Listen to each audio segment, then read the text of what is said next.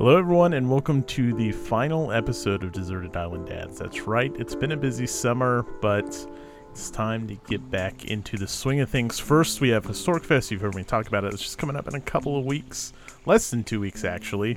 And after Historic Fest, Rich and I will be back with your regularly scheduled episode. Now, this one's coming out a little later than I anticipated. Just crazy work schedule, con prep, and uh, two kids running around, a little busy. But this is a good one. My good buddy Art with Trainwreck Games. And I'm not just saying this, I think the quality of his YouTube videos is some of the best out there. It's not the most frequent stuff, but we all have busy lives, so when he does post something, it's pretty great. But all that stuff aside, Art's just a great guy to hang out with, talk to, play RPGs with, play war games. Sit back and enjoy this one. I had a lot of fun with Art, and I had a lot of fun with this series. Um, more fun than I thought, and I think the overall feedback has been good. So if you've enjoyed Deserted Island Dads and want to continue to hear guests where we just talk war games and board games and all the other stuff that life throws at us, let me know, and uh, maybe we'll keep this thing going. So here you go. Without further ado, here's Art, uh, and we'll see you in a couple weeks for History on the Table. Thanks.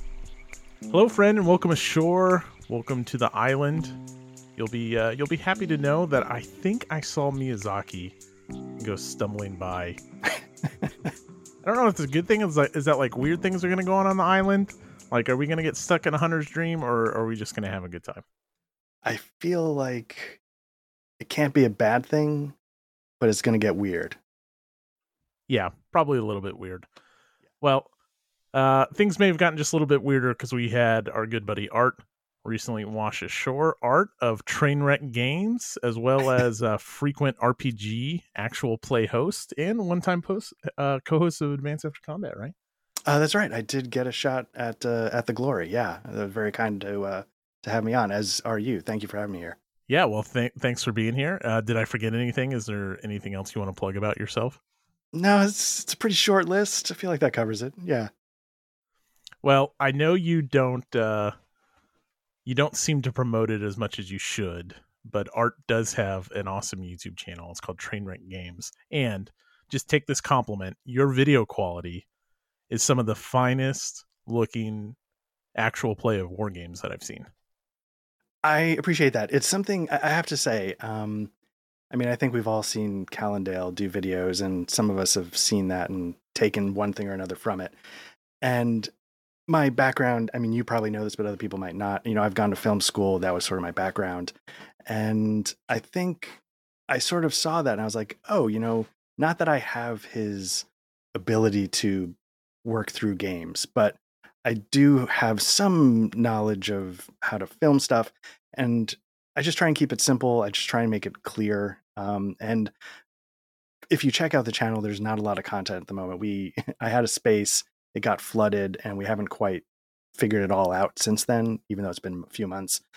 And but I, but I thought you know there might be ways to do the camera part of it might be ways to do this part of it.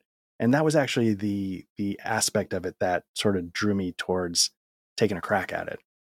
Um yeah it's just trying to think of ways to solve not problems but things i notice in certain other youtube videos where it's just like i just want to see the play uh I might get motion sick sometimes because I have like because I'm a weakling and a lot of the movement, you know, is a little, you know, uh, Blair Witch sometimes, and I, I, I, go, oh, oh God. So I was just trying to figure out ways to uh, to simplify what you saw. Um, so I appreciate that. Yeah, it's a really slick looking, just a top down view, but you've you've done it well and you've done it right, and I appreciate those videos. Mm, Panzer Grenadier, I'm sure something we're going to talk to you about before the night's over. I don't know if I necessarily you know applaud that choice, but we can get into that. Before we get too far, I guess I should say this is the final episode of Deserted Island Dads. Oh. Our kind of uh, filler episodes, but really enjoyable. Past few weeks interviewing a few different guests, uh, where we just talk about Deserted Island games. We'll do the hot seat, and we'll just chat about you know why we game and all all those things. Nice. Yeah, so I guess but I one thing I thought of when I when I brought up Miyazaki, like if you did wash ashore with someone, and like assuming like your loved ones are here and all that stuff, and you have the ideal war game partners, like you can assume all that stuff. So then, if you could pick one other person to wash ashore, that's an interesting question. Um, just in general, or specifically tailored towards like my my gaming needs. Yeah, I, I guess take it in either direction. I don't. However you want to go with it. Uh, probably, I would. The person I spend the most time gaming with, not necessarily board gaming with, is my my brother. Um, so you know, every weekend, you know, you know, a lot of people, you know, they'll text or call their family, but my brother and I, we jump online and we play something for a few hours every week and chat the whole time. So not to drag him into the dire existence of being stuck on an island, and he'd be like, "Oh God, like I, I, don't want that at all." Um, you're a nice guy, Art, but you know, like, come on. Um, but yeah, probably if it were specifically just people to hang out with, uh, yeah, because I was assuming you you meant like more immediate family, like I've got a wife, kids, stuff like yeah, that. Right. Whoever you want to hear. Yeah, but uh, yeah, probably my brother or Abraham Lincoln. Is that the smart answer? Hmm. Um, I guess. Yeah. Like, is that is that really who you want to sp- spend the rest of your like final days with? I maybe that that puts a spin on it. So whoever is coming, are we getting rescued or are we? No, I think the conditions are pretty good, generally speaking. We've had okay. some nice people wash ashore. They're all bringing good games. All this stuff's here. Eh, I think yeah. we're fine. I'm gonna stay. Okay, cool. Just so how yeah. things are going, yeah, I think I'll stay. then I, yeah, then I would pick my brother. Uh, and then you know he might not be super into board games, but you know, would probably figure stuff out to pass the time. Yeah, we got a lot of time. Well, let's get into it. Let's get your first category out of the way. All what right. is your deserted island card game? So this was tricky um, because I usually th- there's a few areas that I'm pretty weak in, and card games might be one of them. Like I've, I've actually I don't know if this is embarrassing or not, but I've never played Magic. Uh, the closest I've ever come, I don't know if people know this, is like a long time ago. They used to have like a BattleTech game that I think was probably ripping off Magic to some degree. Um, but that's the closest I ever got. But um, I think the game I would pick in this case is the Lord of the Rings card game. Because um, I don't know, there, there's two main ones that I played. One is, and they're both almost you know right down the same alley: Lord of the Rings and Call of Cthulhu. And I think for this particular setting, even though I like Cthulhu one better, I think if it's the one that I got to spend a lot of time with, I think I might choose Lord of the Rings just because I'd be I think I'd be playing it more for the the experience and the setting than the mechanics or completion in that regards. Um, and so I guess in that sense, I would just like, you know what, I'm going to get lost in Middle Earth, uh, compared to you know getting lost in in uh, in New Hampshire or you know Maine or Massachusetts. Home, yeah. You know, it's interesting. Last we had a conversation with uh, Marty from Rolling Dice and, and Taking Names, and he chose Arkham, and we went in this conversation of okay, why not the other ones? Okay. Um, and I think it boiled down to he wanted the campaign, like he mm. wanted the story experience of Arkham on repeat. Oh, interesting. And so you're you're saying for you it's it's the same. And when I say all of them, I'm I'm considering Lord of the Rings, Arkham, and then Marvel are the three that Fantasy Flight currently supports. There's been some in the past, of course, but so to me it sounds like you're going for setting. Yeah, yeah. I think I'd be going for setting just to you know just to trigger the imagination. Not that uh, again, this is probably a terrible thing to admit. Not that I'm a huge fan of the books, but I I you know, I enjoy them in a way that I think I would want to spend time there um, and sort of let it sort of take over my imagination in that way.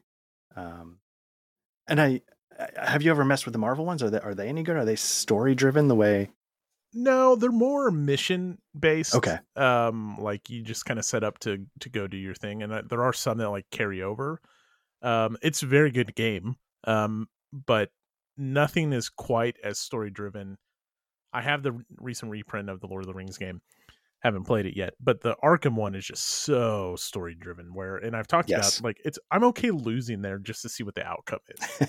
yes, yeah, yeah. I, I, you know I apologize. I don't know like if you've already covered this ground in other in other ones, so I apologize if I'm sort of making you recycle uh, other conversations.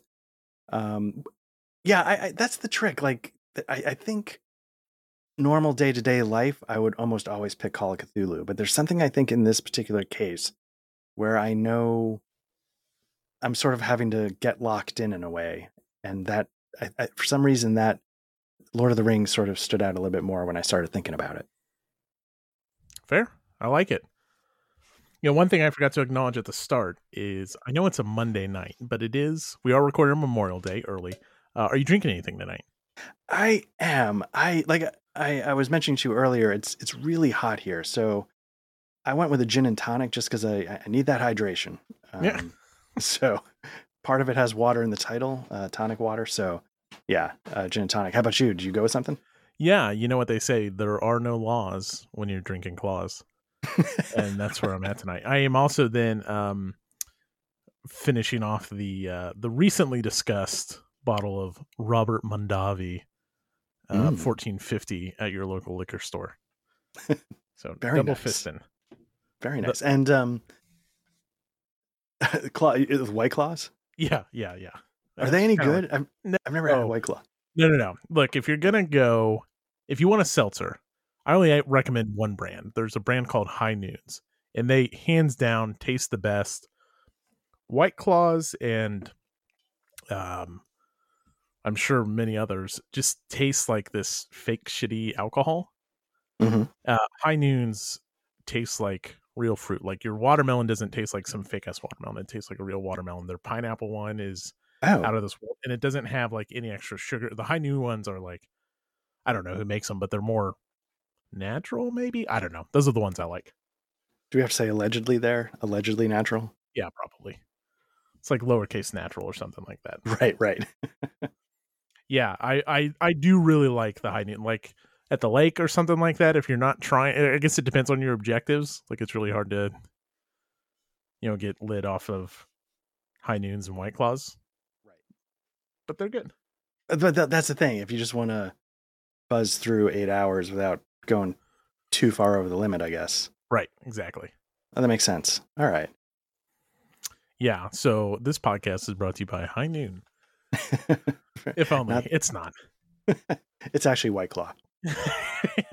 exactly, exactly. Oh man, So you've never Sounds- played Magic, huh? I have never played Magic. I I don't know. Do you know when that game came out? Like when it started becoming a thing? Yeah, ninety two was Magic, I think.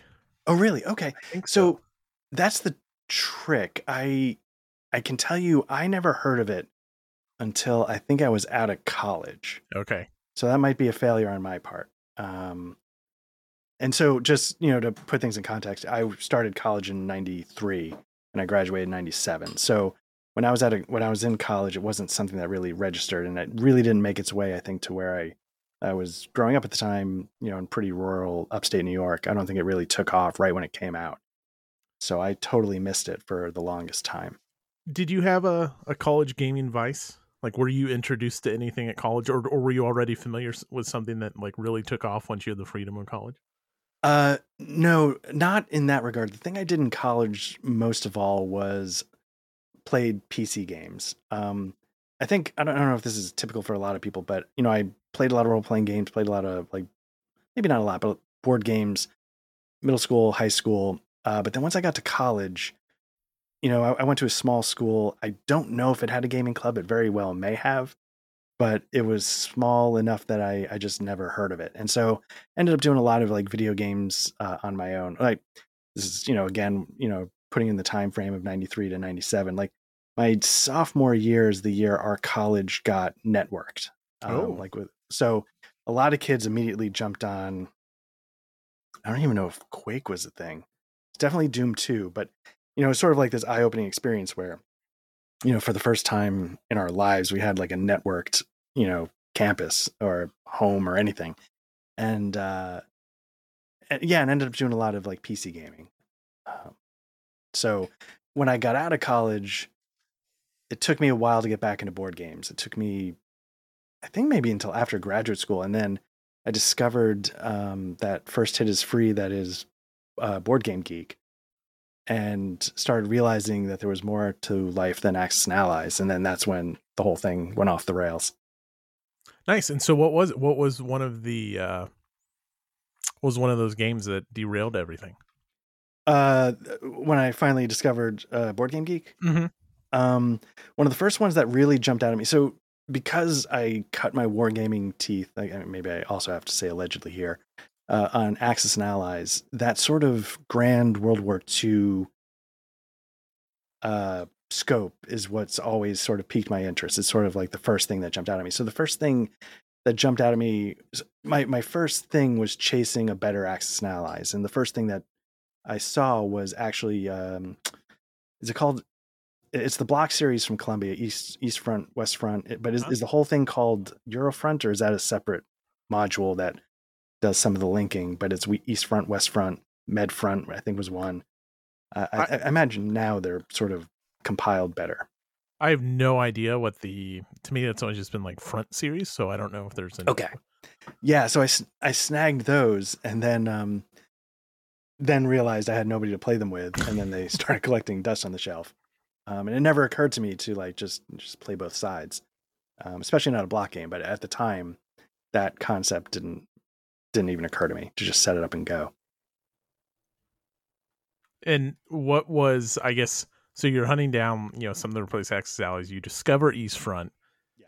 Do you remember like what was the first thing you were able to get to the table after that or Yeah, it was um boo, boo, boo, boo, boo. The the two I jumped at were the front series and um the one by GMT. They did a Pacific and they did a Europe engulfed, uh the engulfed series. Oh, okay. So I think uh you know, I mentioned my brother in the desert island, thing. There were sort of three of us growing up. Um and so I got I went up to visit the the third one, who wasn't obviously my brother, but a very close friend of ours. And uh I brought Europe engulfed and we set it up and started going through it. And we kind of liked it, but we were like, oh, it's too bad that, you know, in order, and I might be totally misremembering this because I only tried it once or twice, but there's a lot of freedom that I think you can access in Europe engulfed, but if you go to the back of the rule book, but there's a lot of tracking. You know, there's a lot of, it felt like to us at least, there was a lot of things you had to to sort of track in order to create the open World War II sandbox experience. And at the time, I remember us thinking, eh, that, that might be a lot of quote unquote paperwork in order to to tackle that task. So then the next time we got together to visit, we tried East Front. Um, and we we played it very poorly, but we had a good time. Yeah. It that's what matters. Like I've talked about this.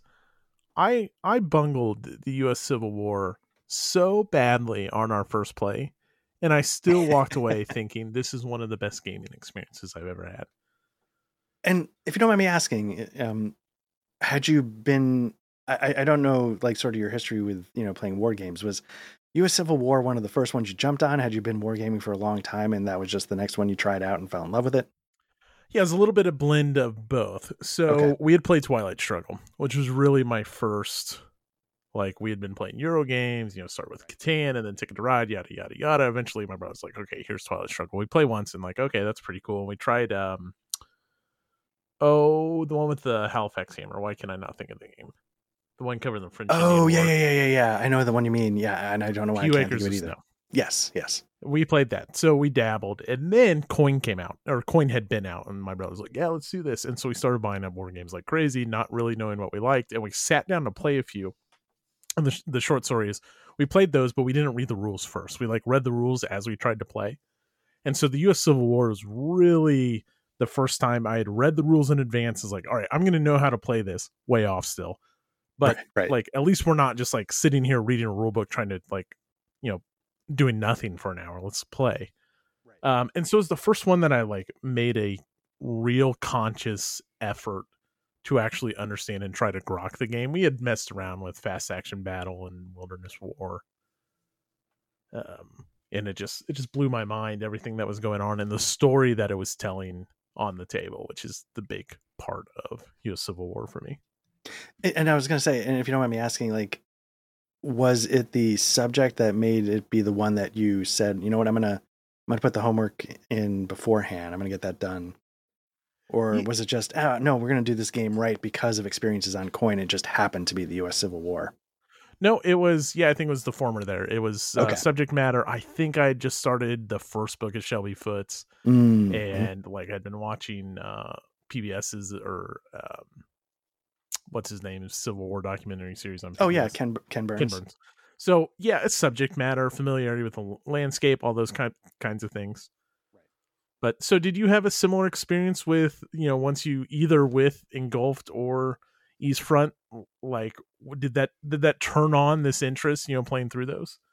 Yeah, because it made me realize that there were games better than Axis and Allies mm-hmm. out there in the world, and um, and it was going to, yeah, it sort of flipped that part of my brain that's like these are subjects I really find interesting, and I didn't realize how much I loved physical board games until you know I started to really get into it, and, and I didn't have to uh, you know, I feel badly saying it this way, but I didn't have to settle for like the Axis and Allies approach. You know, there were games that had way more fascinating takes on the exact same topic, you know, and it made it so much more interesting and so much more, um, so much more engaging, I guess. Cause, you know, I mean, everybody knows like Axis and Allies is a buckets of dice kind of whatever game. And, uh, but you don't and everybody, you know, because you play it 200 times growing up, or not you specifically, but we just played it over and over and over.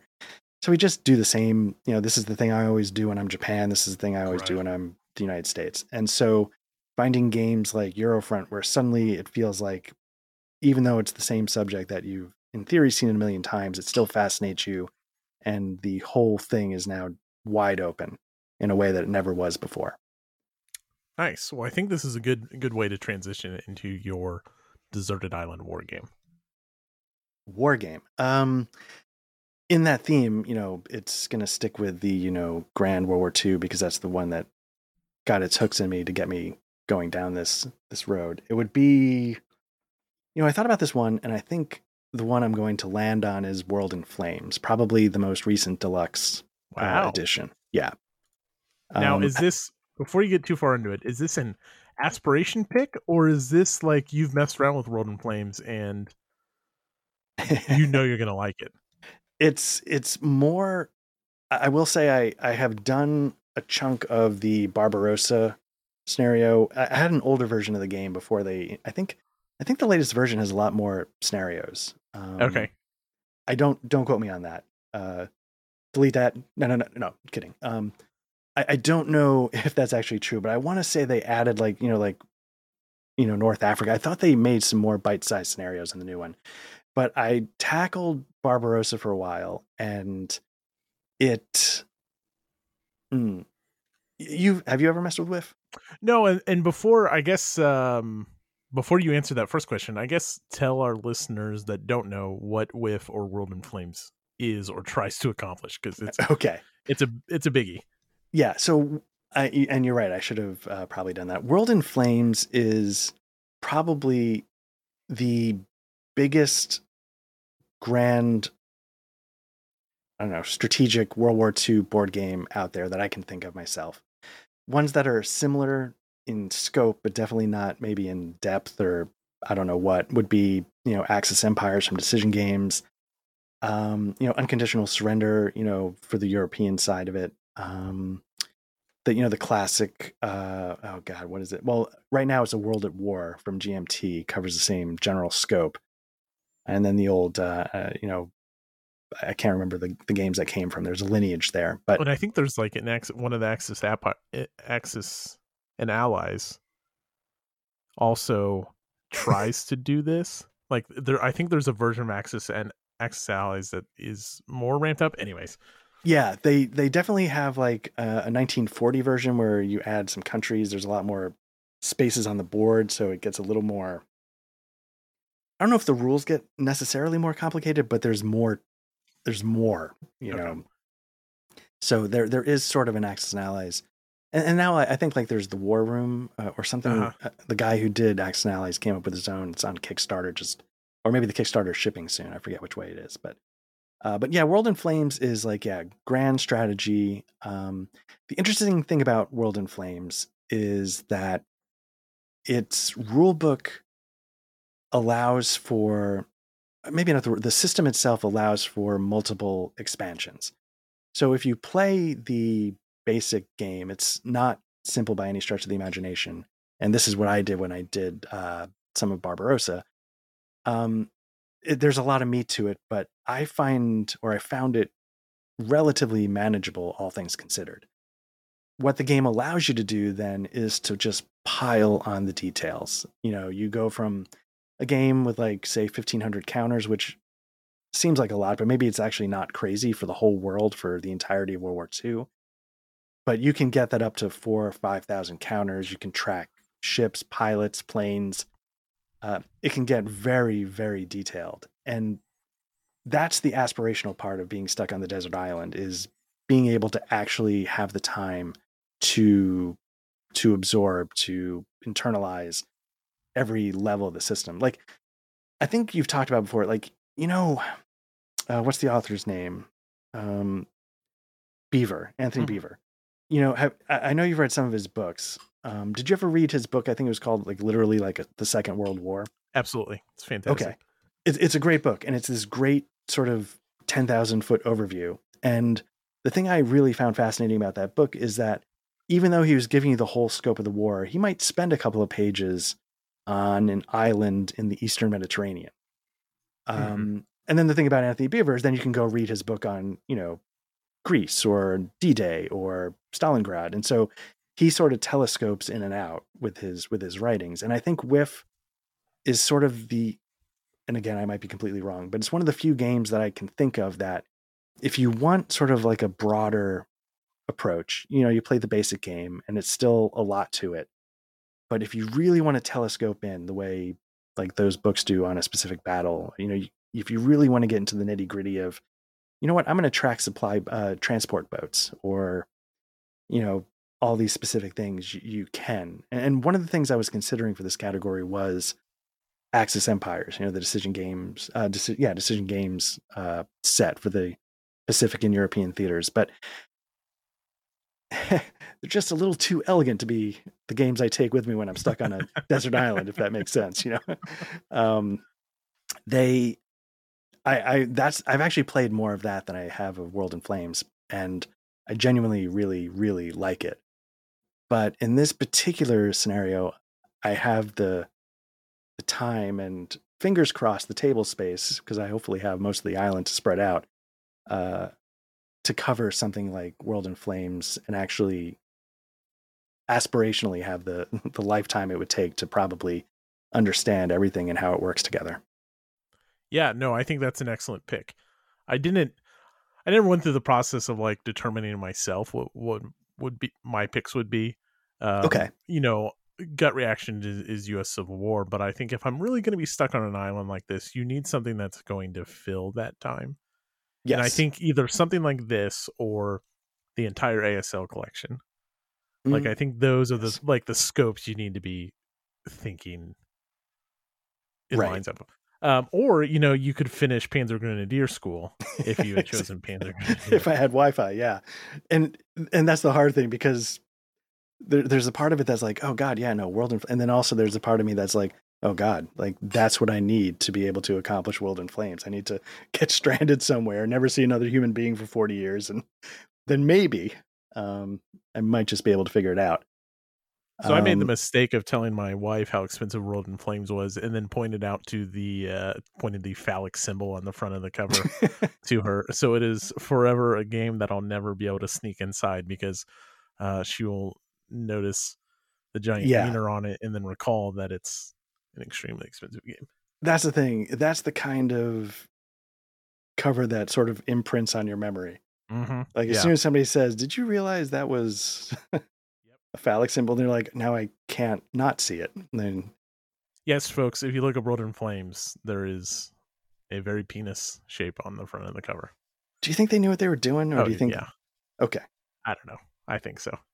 Yeah, I mean, you hope so. Like, otherwise, I don't know. Maybe it just says more about us as a people than if that was an accident. So, our, we've had we've had several interactions online playing RPGs. I've watched you play some war games and stuff, and I do. You have a great taste in games, but I do think you have an interesting taste in games. Like you are playing games that let's just cut to it. Like you're playing Panzer Grenadier when no one else is really playing Panzer Grenadier, uh, which is and correct me if I'm wrong, but that's another World War II tactical game. It's published by Avalanche Press, and you've played yes. some other Avalanche Press games, right? Yeah, I soloed a little bit of their sort of intro to the Second World War, Second World War at Sea. Uh, I think the box is called Coral Sea. Uh-huh. I messed around with that a little bit. And so, Um, what's the? I guess what's the allure? What's the interest in in Panzer Grenadier, as opposed to, you know, ASL or or ATS or even? And I'm not saying that you're not interested in those, but Right, right. I can tell. I can tell you, I, you know, a lot of people are going to just shut it off right now. I don't know if I'm interested in ASL. I've given it a couple of tries. Um, the last time that I was willing to give it a try, it was because there was, you know, a friend here in town that he wanted to get into it. And I'm like, you know what? I, I'm, I'm happy to play it. Like, I'll play anything. I'm not, I'm not picky. Um, and if, and if he really had a passion to, to play it, I'll happily, you know, be the guy that jumps in. Um, but Panzer Grenadier. So Panzer Grenadier, I think.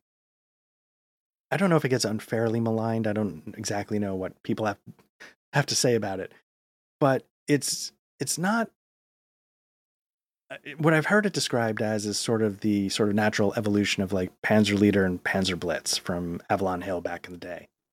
Uh, I don't have a ton of experience with those games. I know if people are being honest with them, they're old designs that you know have loopholes and have probably issues that you have to work around, or or quirks that maybe kind of break the game a little bit if you really think about it.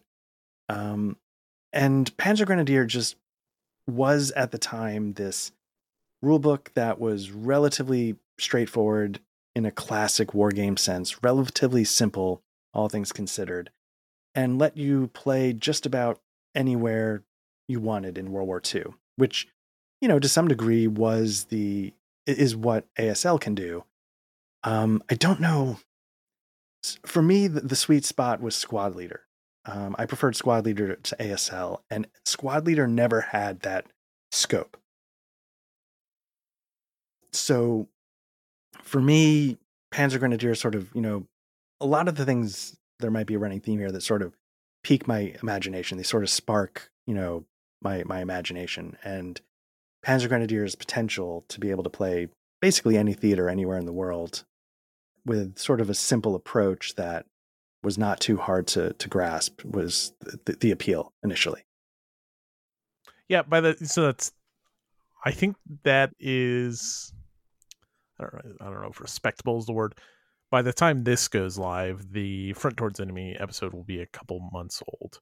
Okay. one of the selling points of front towards enemy for anyone who hasn't listened to that is the barrier of entry is so low compared to even something like last 100 yards but way lower than ats or asl Yeah. and it's still like i think it does tactical vietnam brilliantly Oh, like i'm a oh, really big fan of it so i think and band of brothers is another lo- Mm. low barrier of entry and i talked about that in the past before a little bit but um i think there's something to be said about that like keeping the rules like you can go to ats at any point you want because I, I did forget as soon as you said you, you don't like asl you do you have dabbled in ats a little bit before right Yeah, I've dabbled in ASL and I have played multiple scenarios solo of ATS. Um, Yeah. ATS, the Advanced Heroic System, I would say if I had to pick a tactical system for World War II, it'd be that.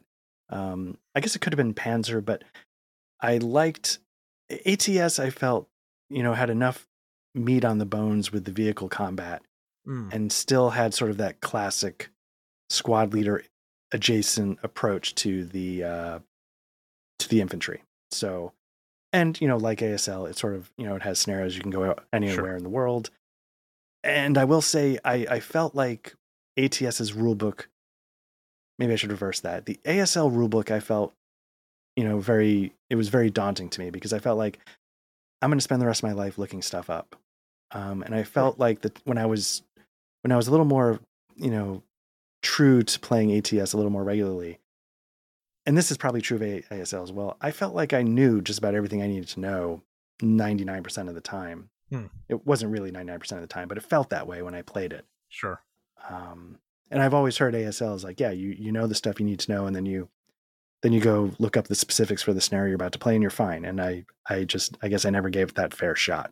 sure well there's there's lots of things out there debating over time you got to play world in flames at some point so You can't master them all. right, right. I can only can't be a spinal surgeon and a heart surgeon. I have to pick have to pick one. That's right. All right, let's do another topic All or right. another uh, deserted island category. Non war game board game. Uh, let's see. Non-war game board, non-war game. I mean, it'd have to be Twilight Struggle. Boom, we just called it. It's categorized. It's not a war game. No, just kidding. Um, didn't think you were going to make news tonight, did you? But you did. um, yeah. So, for the record, I don't represent the views of. um, I've only played Twilight Struggle once. I have no idea. Um, I think for my desert island non. So, uh, may I ask for a clarification? yeah, so Um, anything that's not a war game and not explicitly a card game and not an RPG. So, if I picked, uh, do you know the game Descent, like first edition? Yeah. Second? Yeah. Yeah, that's If I picked the first edition of Descent, am I allowed to have all of the expansions? Totally. Yeah. Assume best conditions. Got it. Okay. Then I would pick the first edition Descent with all the expansions, but namely the two campaigns. The I think one was called Road to Legends, and I think the other one was Sea of Blood. Okay.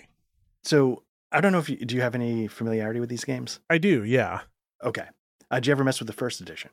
I did not. And so Descent is a dungeon crawl. And I was Yeah. why why first edition over second edition? Uh, because the campaigns I think in the first edition are stupid deep. Um, it's almost ridiculous, and I actually kind of like them in a in a way. Um, I've messed around with the second edition. I know the second edition tried to really.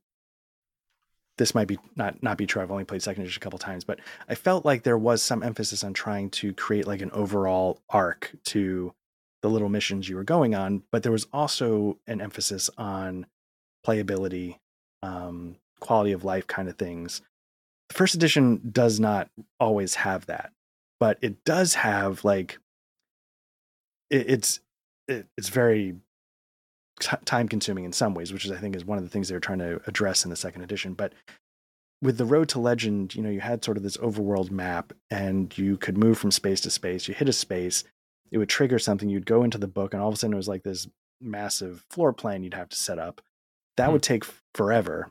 Um, and then you would get back out, and then you know you'd have to make camp, but something could happen at camp, and then you go into towns, and there's rumors. There's just like piles and piles and piles of, for me, is is flavor. I mean, it's the same mechanics over and over and over, but I found, and then the Sea of Blood was the campaign game with sort of a nautical theme, so you could have like ship combat, I think, boarding actions, and there's the same idea where you move across this overworld map. Um, every space has the potential to be like this sort of massive endeavor going in and setting up a floor plan, monsters, treasure, stuff like that. Um, and so the whole thing, aside from the fact that you know it fits the bill of I have a lot of time on my hands, it always really intrigued me. I, it was something I gave a shot. I can't say how far we got because it just was. We just realized this is going to be like the next five years of our life. Mhm. Um, but on a desert island, that's not such a big deal. Uh, and so something I always was intrigued by, and I I don't like I said earlier, I'll play kind of anything. I mean, hell, I play Panzer Grenadier. Um, so you know, I don't necessarily care. Like, is this game well designed? Is it like you know, you know, is the is are the edges smoothed out? Like, I'm just happy. Whatever. I'm not too too finicky, and so I don't mind the sort of cumbersome elements that the first edition had that they sort of tried to get away from because it gave you this sort of in a way this sort of overwhelming dump of a campaign that would just you know bury you if you and there are people that have done it and i think it has taken them literally years Sure. because it's such like an overwhelming amount of things that you can do with mechanics that were not meant to be moved through quickly So you've brushed on it a few times in a in a and you've mentioned uh, I think a few different answers to this, but one thing I've asked some of the guests on the show is why why why do you play games? And one episode after several drinks I had like a very philosophical um answer to it all, but you, you know you discover BGG and then you circle back and you discover this wonderful hobby, and then now you're talking about being transported to different worlds and then this this oh you know the a potential year long campaign in descent i guess why why all this stuff? Yeah i mean I, I, think you sort of nailed the commonality. I i enjoy like i don't i don't care if i play necessarily well like i want to play it correctly but i don't care necessarily if i'm good at it and i think you know every game on 18xx i've played will point to that um i haven't played a single one well yet um, and and damn it, I never will uh, if I had my way. Um, but much of the chagrin of the kind people that play with me, they're just like, God, what are you doing? but um, but yeah, it, it, it's it's that idea. Like I just I enjoy, and and I feel. I don't know if I feel badly about this, but it's one of the reasons why Vassal itself has never clicked hmm. for me entirely is because in some weird way having the whole thing in front of me physically allows me to sort of dive into it. Sure. And having it partially in front of me on a screen, but with three other windows, and I've got to zoom in. The the general interaction of it um, really it, it, still triggers the itch. It still triggers. It still scratches the itch of getting gaming in, which I I always enjoy. I enjoy, you know, chatting with somebody or you know just the exercise of you know enjoying you know how everything interacts but it doesn't grab me the same way and that was partly why when i you know started you know i haven't done it very often but when i was you know recording gameplay one of the things i was trying to do was i was trying to when you watch a lot of people um you know one of their hands is tied up with the camera and mm. so i feel like how in the world can you just, you know, shoot the breeze, talk about the game, and just play the game, even if it's to record and put out there, if you're constantly having to interact through something else, which is, you know, making sure the camera is sort of pointed at the right thing, or in some people's cases, you know, just too low so you can't actually see what what they're trying to do. And I just wanted to be able to like as if the camera wasn't there, just be able to play and talk to myself like a crazy person so that somebody else might listen to it at some point. Um, and that's sort of what I like in any game. Is just if I can look at it and just, yeah, I uh, can can transport somewhere else and really just sort of be in that space instead of you know thinking of it as a numbers game or or anything like that. That's partly probably why I'm not good at 18xx at the moment is because I've never played it in person. I've only played it on the computer, and it just doesn't click beyond the nothing's grabbing me in my my imagination the way I thought it might because uh, it's not physically in front of me. You know, I do. Well, I do like what you said about it. Um, how you don't always see it as a numbers game. I I, unlike you, I don't mind playing on the computer and stuff. Obviously, I prefer fa- in you know in person interaction, right? stuff, right. But I, it does remind like I love U.S. Civil War, but I'm not necessarily good at it. I think I've gotten better, but I will still do things just for the sake of doing things, like send a Union general through the Cumberland Gap just to do it, and that's what I like uh, about like again, you know. Sh- it's not a sound strategy. Numbers wise, it's probably not the right thing to do to stay on track for the victory. Right. But I still just like to do it because I want to experience and and see how that would play out if I were to do that. So let me ask you a question. I mean, I've heard you, you know, I, I you know, I listened to History on the Table and I've, you know, but let me ask you, I don't know if this has come up in your discussions of the US Civil War. Is that what separates like games you really like from your favorite game of all time? Like the idea like there's something about it where when you're playing the US Civil War, or I'm playing, you know, something in particular that I really love. It's it's really not to play it to to win, to play it's is there does like is that what separates like the favorite games is they really take you somewhere, they put you in a headspace that's beyond just playing a game. Um I don't know. Probably. I mean if if I really thought about it, maybe um, but also some of my favorite games are, you know, if you go look at my top 10 list, some of them are there just be just to see the finished product. And, and generally I'm talking more of the Euro games there. That's true, right. Then and that's exactly what those are designed for in some ways. And um, I love that. There's several of those, you know, favorite games of all time, but in a war game space, yeah, I think it is this other more like exploring what if and not necessarily like a military what if, like a mat what if. Right. And Exactly. Yeah, I don't if I was playing the US Civil War to win, then you have this such a tight victory schedule that yeah, I probably should be doing these like amphibious landings to like pick up easy victory points along the way, but I never really get bogged down in that stuff. I just do like, oh, this is gonna be cool if I or if I'm, you know, playing as a South or something like that. Yeah, you really just need to kind of throw up roadblocks. But no, I don't want to do that. I want to invade, you know? right. Um and so yeah, I'm not as worried about or, you know, we've talked about Axis empires. Uh you mentioned it, these grand strategic World War II games. Let's pivot to that. Like I will the few times I've played that game, I want to shift and influence countries that I want to join my side because it's that's what interests me. Not so right, much right. as like I don't really need Finland on my side, but that's who I want on my side. So that's what I'm going to go after. Exactly. And you know, and that's the interesting thing like um god, what was I going to say? I apologize. I might have forgotten what I was going to say. It was about the US Civil War. Um what was did you know right away with the U.S. Civil War, like the first time you played it? Because I know, like as you described, you put the put the time in leading into it. But the first time you really dove into it, was it just like this? Oh my god! All right, and things were taking you to other places right away, or was totally. it just okay?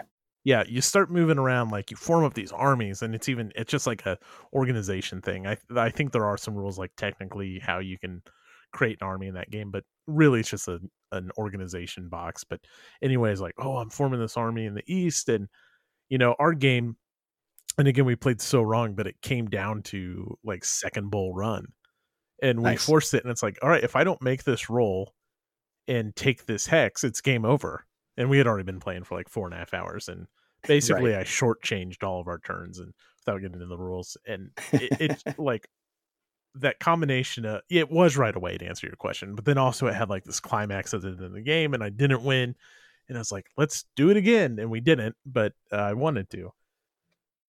So was it mutual? Uh, you, you mentioned you were playing against yeah. your brother, or was it mostly this instant one-sided love affair that you were like, oh my god, my life just changed, and he was like, yeah, it was fine.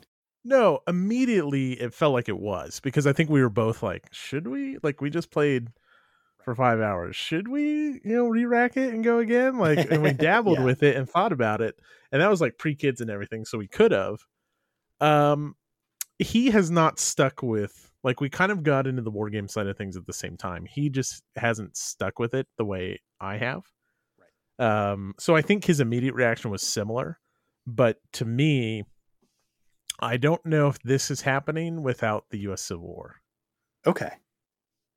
Interesting. Or or some other, I guess another war game could have done it. I just don't know how long I would have stuck with everything without really Mark's and then it was Normandy 44 after that, so Mark Simonitch is responsible for me tying up your Monday night. Well, you know, and that actually is is one question. Um w- would you say like if you had to say like yeah, in the sort of strata that is the US Civil War is is ASL on that level? Is it the game that sort of yeah. I don't I don't think so. I like tactical games, but they're not my favorite. Um there's I just like other scales more. And so yeah, yeah, in, yeah. in terms of tactical, is it the best? Yeah. I think so. Um but I think there's quite a few games that I would always pick to play just cuz that's I want to experience like the bigger picture stuff even if it's just Normandy or or something like that. I I like that type of maneuvering more, and I right. although you can get some amazing stories in tactical games, you can also it's, get the same stories in a zoomed out scale. Yeah, you know, and that was something I once and and this is not unique to me. A lot of people have said this, but just the idea.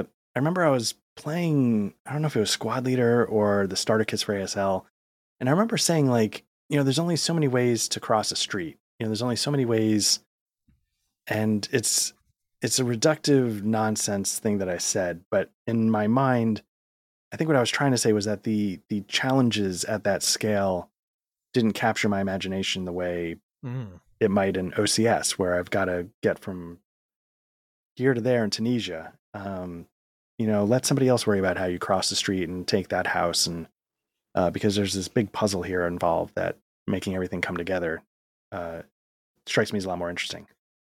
Yeah, I don't think that's. I mean, I would probably agree with you. Um, I do think the story is different. Um, Yeah, but and and I guess what I'm saying is I like both stories, but I do think maybe you're right. Or some of it's also like I don't know if I want to learn the strategy yet or the hassle of like I know I should probably put smoke down. And I think Right. a lot of ASL players and probably ATS players have the same idea. Like, yeah, smoke's the thing, but do I really like want to waste time putting smoke down? Like, let's just run out there and you know see what happens. Hopefully, I make it across the street. yeah. There's one game, and I wish I could remember which one. I was remember reading the rule book, and I thought for some reason like it didn't really deal with smoke at all because if you actually looked at the numbers historically, smoke grenades were not a big Oh part yeah, of, uh, and I can't remember. it could have been the starter set of ASL. I mean, the numbers are hard. It's not automatic in ASL. You got to make the check. Oh, maybe that's what it was. Yes, yes, yes. And and it sort of sort of threw in my face something as like all these other games use smoke, uh, and it made and I, I did appreciate that sort of take where like, hey, yeah, you know, this image you might have in your head is not not actual. Um, Right, right. you are wrong, sir. uh, so, and so, well, then you know, so you're mentioning okay, so you you take off with the U.S. Civil War, um, but you know, the person across the table is maybe not quite as enamored with it.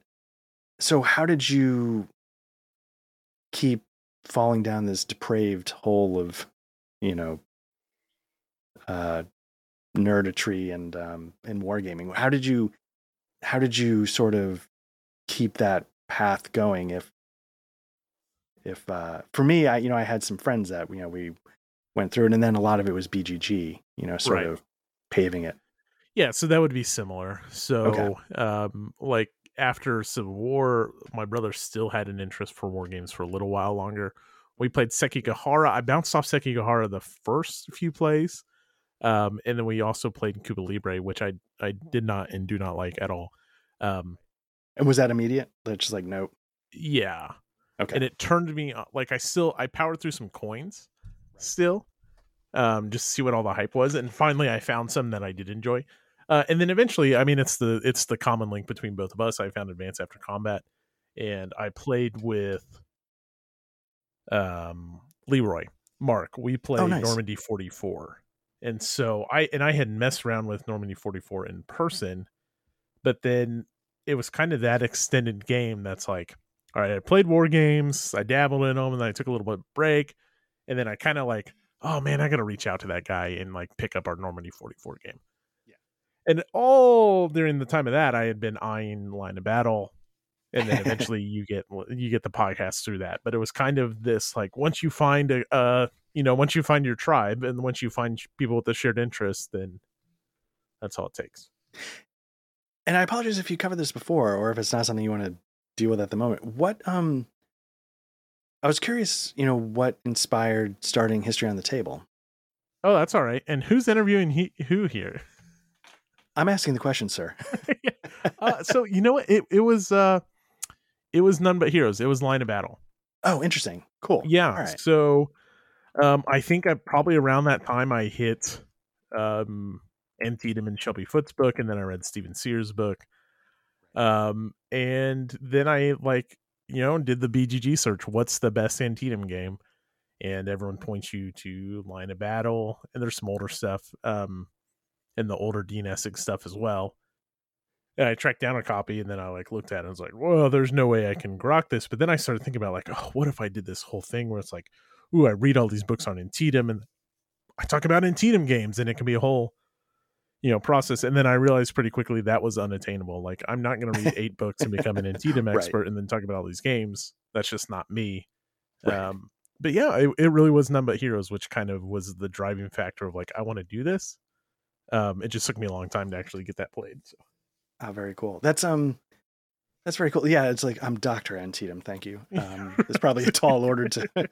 yeah, and and part of this is how I compensate for the fact that your your guest is the equivalent of like you know chicken broth or like turkey sandwich hold the mayo kind of interesting. So, uh, I guess that's why it just I, am actually more interested in.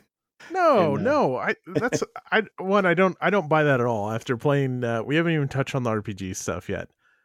Um, and I we just we all have different paths, you know. True. I don't know if that's even that interesting. Like I'm just a dude that um got enamored with the Civil War and then started thinking about like, well, I don't grill and I'm not in a band and right, I don't go to therapy, so I better start a podcast. Right. I mean that's the joke, right? Like right. podcasts or therapy for white males. Yeah, right. Yeah, and I'm just a guy who the law hasn't caught up to yet and uh, still on the run and uh, someday they're going to dig up that patio and God help all of us. God help us all. So actually, and I won't um we will get back to you, but you've opened this can of worms. This is actually my third podcasting project. So oh. I had two uh retro video game podcasts in the past. One with my brother. Oh nice. Um are these around? Uh yeah, if you know where to look. I know one of them is for sure cuz sometimes we got this permission from this guy that did chip tunes uh, oh, cool. for intro for that one, and like I still go back and listen to our intro because it was really cool. And the other one was when I was still into retro games. There was an amazing retro video game store in Topeka. It's still there. It's called Gamers HQ. I'll give them a free plug. It is honestly one of the best video game stores around I've ever been to, and we did one. Unfortunately, we started it as I was wrapping up law school. So after I graduated, oh. like I was like, I'm going back home. Um, this has been a blast, but that was that was my second project. So then, like, I always kind of wanted to do it. It just none of them ever took off or were long term projects. Well, I mean, I I gotta say, like, I mean, what are you up to in History on the Table? Thirty something? Thirty eight, yeah. Thirty eight episodes. Um, I mean, it's I have always thoroughly enjoyed it. Um, and so yeah, I, you know, and that's the thing. Like, I don't think I mean, maybe that's I, I, you know, not being able to talk about this kind of stuff. Like, you know, again, ther- therapy for white males, but it, you know, it's sort of like the idea of like, you know, you put on a podcast, and a lot of the times we do other stuff, but you feel like, at least with the good podcasts like yours, and one of the reasons why I like Advance After Combat and some of the other ones, is you feel like you're sitting at the table with a bunch of guys and you're just not saying anything, right? Uh, and so, yeah, and so that's it sort of fills like a, a, a space so that you felt like you got to talk about the topic, um, even though you didn't really actually get to say anything at all.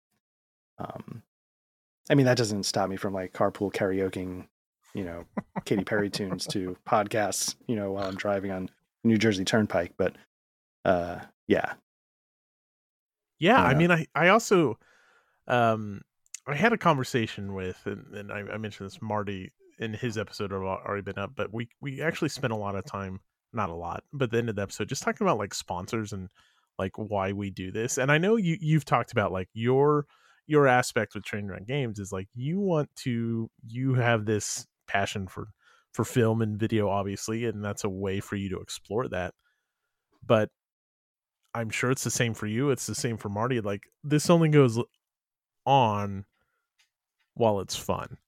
Right. And whereas rolling dice and taking names is a great success and you know they they do preview games and all this stuff like marty still i think his big thing is for him and tony that it's still fun and he's glad he's not beholden to anyone for reviews or anything like that. And that's the approach i've always taken. I'm you know i'm never going to take review copies. That has one i just don't think it works with war games like you know the schedule for it. But um this is fun and as long as it's fun, I'll keep doing it. But it, if it's ever not fun, I don't have any problem saying like, "Well, it was a good run."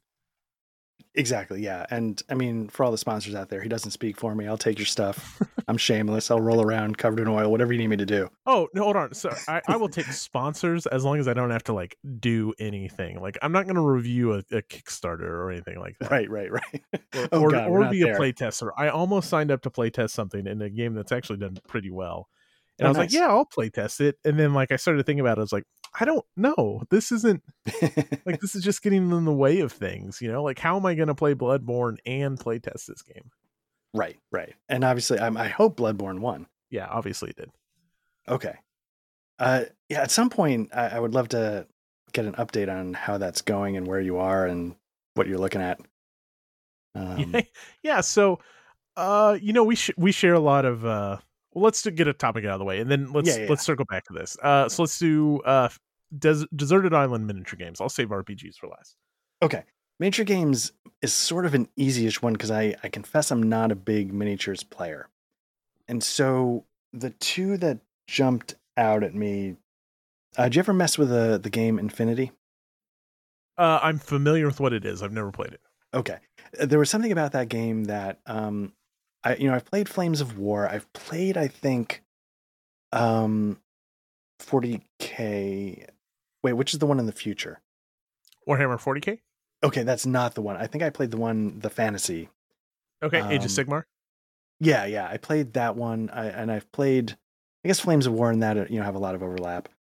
Um, Infinity. Um, I don't think I've played. Is that like Malifaux? Is that like a? Yeah. yeah. I haven't played ones like that. But Infinity and Battleground World War II are the two minis games I've played that I genuinely, really, really enjoyed. And my understanding is that they both fall a little bit on the heavier side in oh, terms okay. of rules. Um, I don't know if have you ever messed with Battleground World War II? Nope. I think if I'm thinking of the right one, because it's been a little while since I played, um, some people describe it as sort of like the squad leader of skirmish tactical World War II and you know the rules are a little more complicated um but i feel like in that uh, so flames of war this might be sacrilegious to say something always felt off about is that the one where like you have like you roll like a saving throw or something well you well you certainly do that in uh in warhammer, warhammer. yeah i, I think flames of war it's sort of i don't know if they you know renamed it somehow but somehow i feel like and I apologize if I'm getting all this wrong. Like I said, it's been a while, but I feel like there's some kind of like defensive die roll you make. Huh. And I was like, that feels completely wrong. Um, and then Battleground World War II. Well, first of all, like you know, you're on a desert island, so you sort of have some kinds of terrain already there. um, just have them storm up the beach or something. Um, not to trivialize anything, but you know, like, uh, but yeah, the rules were you know a little more involved. They felt more actually tactical in ways that Flames of War never did to me. And um huh. and that might just be my fault for not really understanding the game or not appreciating sort of the the the faster approach that Flames of War takes. But yeah, I probably would choose Battleground World War II. Um you know, to stick with theme of World War II across the board for everything.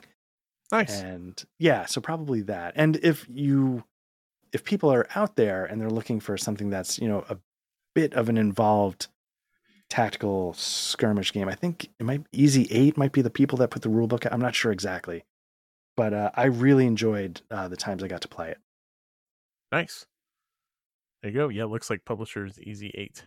Easy Eight. Yeah, so I'm not crazy. Okay. Um, it's it was definitely you know again it, it's a little more involved, but um, just yeah something about it again like a lot of these other things that sort of that depth you know sort of again caught my imagination in the way that the more streamlined simplified things of flames of war that felt off didn't. Wow. Yeah i've never heard of this one. Huh. it's uh yeah it's worth checking out. Um i like yeah i genuinely enjoyed it and if if you need a reason to spend a thousand dollars on a new army um there you go okay, so I had started to allude to like we, um, you know, we, we played RPGs and all this stuff, and we get to you know you just start talking. Then like I well, I found like we we share a lot of common interests. One of the things that I am sometimes most jazzed about is our love of uh, Souls games, including Bloodborne and Sekiro, but everything from um, for those who who didn't catch it earlier, uh, Miyazaki is the head right. of From Software, so I, sure let's go down that rabbit hole why what's the uh allure so dark souls elden ring bloodborne sekiro um demon souls demon souls that would be the other one Uh, and then Dark Souls two and three. If we're just gonna touch on them all, what's the uh, what's the allure there? Why why play those games? Um, superiority complex. I Yeah. can look at people who Yeah. bounce off them and be Mhm. like, "You're trash." Uh, no, the real, the real thing. So, my, so I guess I'll, I'll say this, and then maybe I'll. My first was Demon Souls. Was yours first Bloodborne, or was it a different one? No, it would have been Dark Souls. I don't know if I had played a little bit of Demon Souls and had forgotten about it before Dark Souls, but definitely Dark Souls because my brother got way into Dark Souls Okay. and then I dabbled and was awful at it. And then the one that I like finally, the one that sunk its teeth into me was Bloodborne. Okay, so Bloodborne's the one that clicked and Yeah. really okay. Um, I can say for me, Demon Souls. The the interesting thing about Demon Souls was when I picked it up, it was not a game you could just go buy. Uh, I I think I got a bonus at work, and I I remember at the time, I might be misremembering this, and maybe you know, my wife is gonna say no, that's not how it happened at all. You just you know did it, but I thought I mentioned I was getting a bonus, and I wanted to get a PlayStation Three.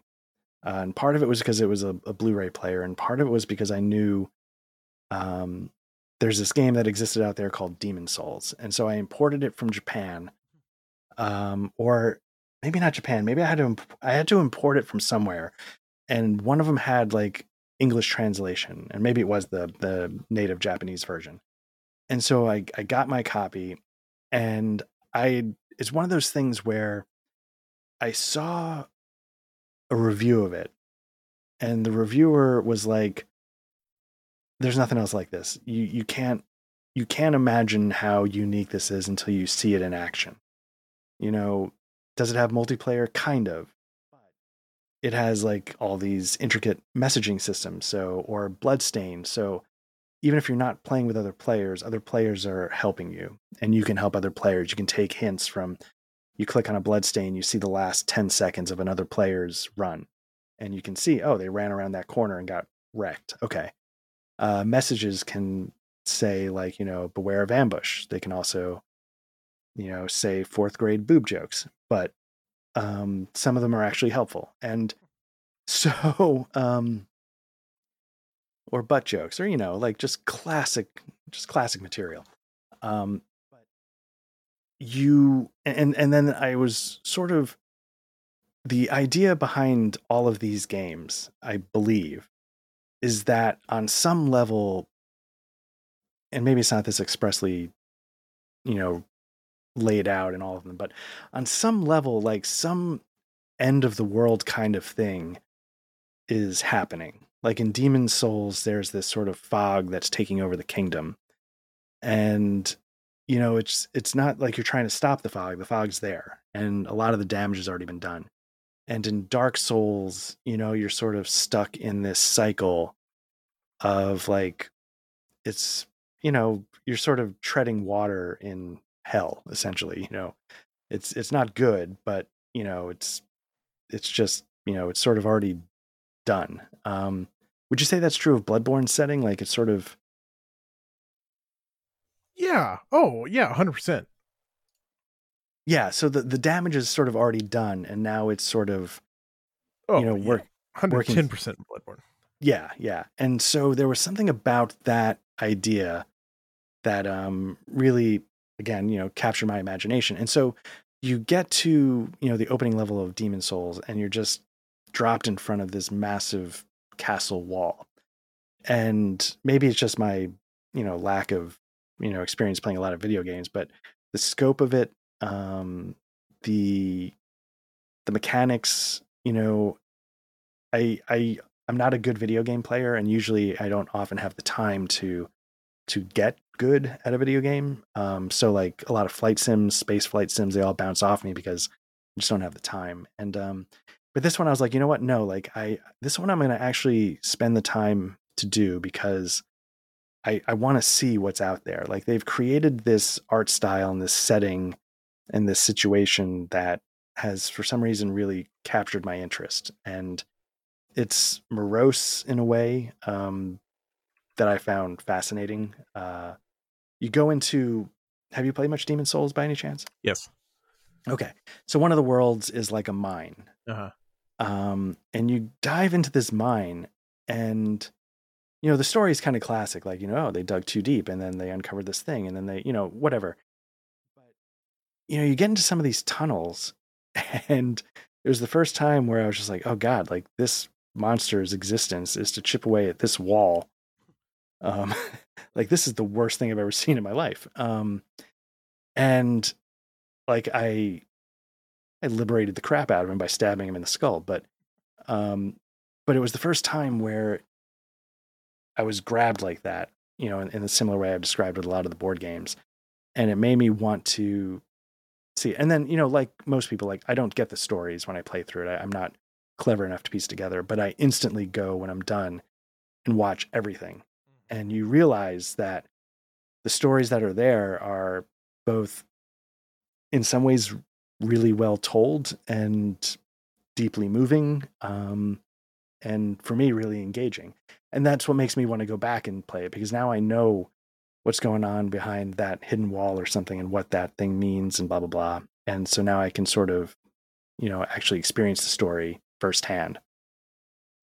Yeah i f- first off i agree 100% i think there's also like these elements of just level design like just from a mechanical standpoint like how they design levels and come up with shortcuts between those games are amazing. The atmosphere uh, like you hit on it like you just start to notice little things and maybe you don't notice when you first start to play because like my video gaming is like hey here's a cutscene and here's what just happened to Lara Croft which like the quick aside the most recent Tomb Raiders are some of my favorite video games. They're but fantastic. the story yeah. is right there for you like hey here's what's happening. Right. in Bloodborne or Demon Souls or what I've seen from Dark Souls and Sekiro yeah, sure, you have cutscenes, but unless you take the time to like read the description about items or like why is there an empty baby stroller in the middle of the street? And then there's another empty baby stroller over here or why is this lady really asking me to like send people to her clinic and like you can do little things like look through windows and just glimpse little details and that's not how we're programmed to like think about games no. for 95% of the games that are released to the public and so and then the other like the mechanical side of thing as well like the sense of accomplishment oh, these yeah. games will throw tests at you to make sure like you're ready to move on or whatever or like it's just a hard boss and you know what you'll bash your head against something for like 50 times in a row and then you get it and you beat it and it's awesome and it's just a great feeling i i love the atmosphere in these games they're they're some of the best escape entertainment out there i think and they're super stressful but i still love it yeah, and it's it's weird because no other game series have I been willing to get good for. Like I said, I'm not a great video game player. Um, but in order to experience the things that those games offer so well, uh, the only way to do it is to get through it. And then when you do, you realize, oh, that that sort of overwhelming, almost Pavlovian sort of sense of joy that I can't believe I just did that. There's no way I should have been able to do that. And yesterday, if you asked me if I could do it, I would have told you no, and then threw my controller at my plasma TV or whatever, and did you know twenty seven hundred dollars worth of damage. So it's it's really and, and like you know going back to like you know you're describing Bloodborne. So like you know the first boss in that game. I don't know if this is a spoiler. It's like the, literally the first boss that is uh, Father Gascoigne. Yeah, yeah. And so Father Gascoigne has this thing where if you poke around the opening areas a little bit, this is definitely a spoiler. Um, you can find a music box. And the music box, if you bring it to the boss fight and play it, it reminds him of his daughter, right? Is that whose box yeah, it uh-huh, was? Uh-huh. And it emotionally stuns him, and then that's how you beat the crap out of him. Right. But like, it's that kind of storytelling where, you know, it's not like you know six waypoints on a map and then you know 15 journal entries or a codex in mass effect or it's just if you knocked on the right door you had a woman like i, think a voice behind the door. Is it his wife? No it's the girl. She's trying it's, to oh, find she's trying to find her parents. That's what it is. Yeah yeah yeah. And so she says take my right she and she offers you her music box to take mm-hmm. to her father. It's just like and and those kinds of details are literally almost everything in every Souls game, and I don't know how they do it. And in the most recent one, Elden Ring, I don't feel like they lose sight of that despite introducing it into this massive open world. Um, it's it's just it's stunning, and I don't know if there's any other games out there that do it. I I haven't encountered any myself. I gotta say. Yeah, it just feels so intentional. Like everything is intentional. And you see it in the level design and the little clues or cracks in the details of the doll and, and the hunter's dream and bloodborne and i didn't mean i i wanted to talk about these games because they are absolutely some of my favorite games uh hands down Yeah. but it is once you get into them and the the barrier of entry just like you know complex war games or or complex anything uh it's high but if you put the money in and you and you want to invest in a game that way it's not going to be laid out for you Right. i mean gosh in bloodborne you start and you don't even get a weapon right. you know Yeah, and just a creepy guy in a wheelchair pulls up to you.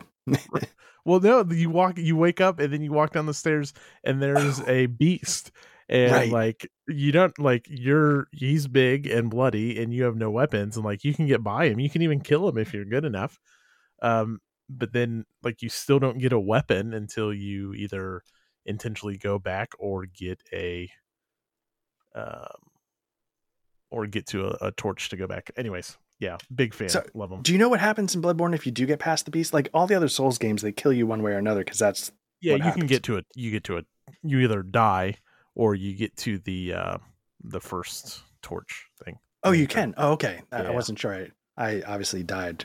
yeah you're pretty limited in the path you can go um Okay. you go up the ladder and then like the very first thing you get up from the ladder is is the the torch but even then like the weapons are white blotches on the ground and there's nothing that's saying like pick up your weapon here now I will say with Bloodborne in particular, I, I won't spoil it. I'll try and talk around it. Like where it starts and where it goes is unique from any of the other Soul games. A a lot of the other Soul games, like where it starts and where it goes, feels like, yeah, okay, that's you know, I put one foot in front of another, and I started at A and I got to B. Um, and I, d- do you think without that in the other Souls games, do they interest you as much, or is that something special about Bloodborne that's will always make it stand apart, and the other ones might be tough to go back to? No, um like so, you know, we were talking recently about Dark Souls and I think I got through is there like a butterfly in Dark Souls or something like that or a moth? Yeah, Yeah, like I think that's around where I've got through and like I'm having a great time going back through it. The thing about Bloodborne is it's so trippy and mind-bending the first time you play through it that like you expect something like Dark Souls or Demon Souls and then um and then it just turns into so much more and goes in a direction that's like hinted at and again if you're paying attention to details maybe you start to see it but then like it just opens up in ways that you would never expect um right. and yeah that's really special and that's why it's it's easy bloodborne's like top three game for sure It's really yeah. When during your runs, how high do you jack up your insight? How high do you let that go? Oh yeah, the so like once I once I played through it and then I did the I did a playthrough with Epic Name Bros videos, which is an amazing experience to do. Like I played along with him. I like cranked it up to 20 Nice, um right away. very nice. I mean, yeah, it makes the game a little tougher, but Yeah. It No other unlocks game- some things. yeah, it's and it's it's amazing. Again, something I've never seen in any other game. It's- God, we could do this. Well, anyway, yeah, right. Okay, let's get back to I'm going to throw back a cop- that topic. I would there it's just it's really unique. There's there's nothing nothing like it. I wanted to I'm okay that we spent time talking about one of the best things ever made. I was going to like oh yeah, let's talk about RPGs and stuff, but uh let's get Deserted Island RPG out of the way. all right. It's Dark Soul. No, I'm kidding. Um, the uh, Deserted Island RPG. This one was tough. Um, this one was really tough. I think there's certain types of stories I would like to experience or I'd like to run. Um, and that's partly why like I run one of the games I ran in the past was a game called Deus Vult, and Deus Vult is sort of like medieval fantasy Europe mixed with a heavy dose of conspiracy and and uh, sort of you know kind of Cthulhu adjacent kind of monsters. You know, the idea is that you're part of this order that has to sort of protect the population from knowing just how evil the world is, and so you become like this kind of Mission Impossible team to fight against the conspiracy and those that are trying to sort of out it or further it or and those are the types of stories. So Call of Cthulhu is one that's always intrigued me. But when it came time to pick one that I would want on the desert island, I think I would go with, if I'm allowed to do this, I would go with 2300 AD, which needs some Traveller material to supplement it, if I'm allowed huh. to sort of sure, yeah, merge those together. And I think the reason why is again the types of things I'm sort of I should go back. Like I I want to be a really big fan of science fiction. And when I try I bounce off of almost everything and I it's like it's it's a me problem. And every once in a while I find something that sort of threads the needle in exactly the stupid way that I need it to and I fall so hard in love with it that it's crazy. Firefly was one of the first things. Um, the uh, the Expanse sort of came close. You know, a lot of Alien, uh, a lot of Blade Runner. Um, there's another. There's a book uh, called Gateway by Frederik Pohl. Uh, Pohl, I think is that's how you pronounce his last name. Half of it is sort of this weird sort of therapy session that I think is a little dated. Um, you know, it's like, wait, that's the mental problem. That that would not be a mental problem today, and you would be canceled so fast.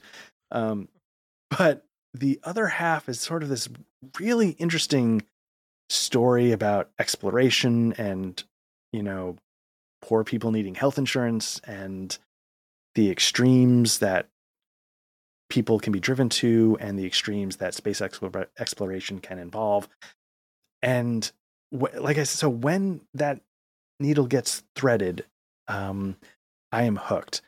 And so I think Traveller 2300, I, I wouldn't use all of it.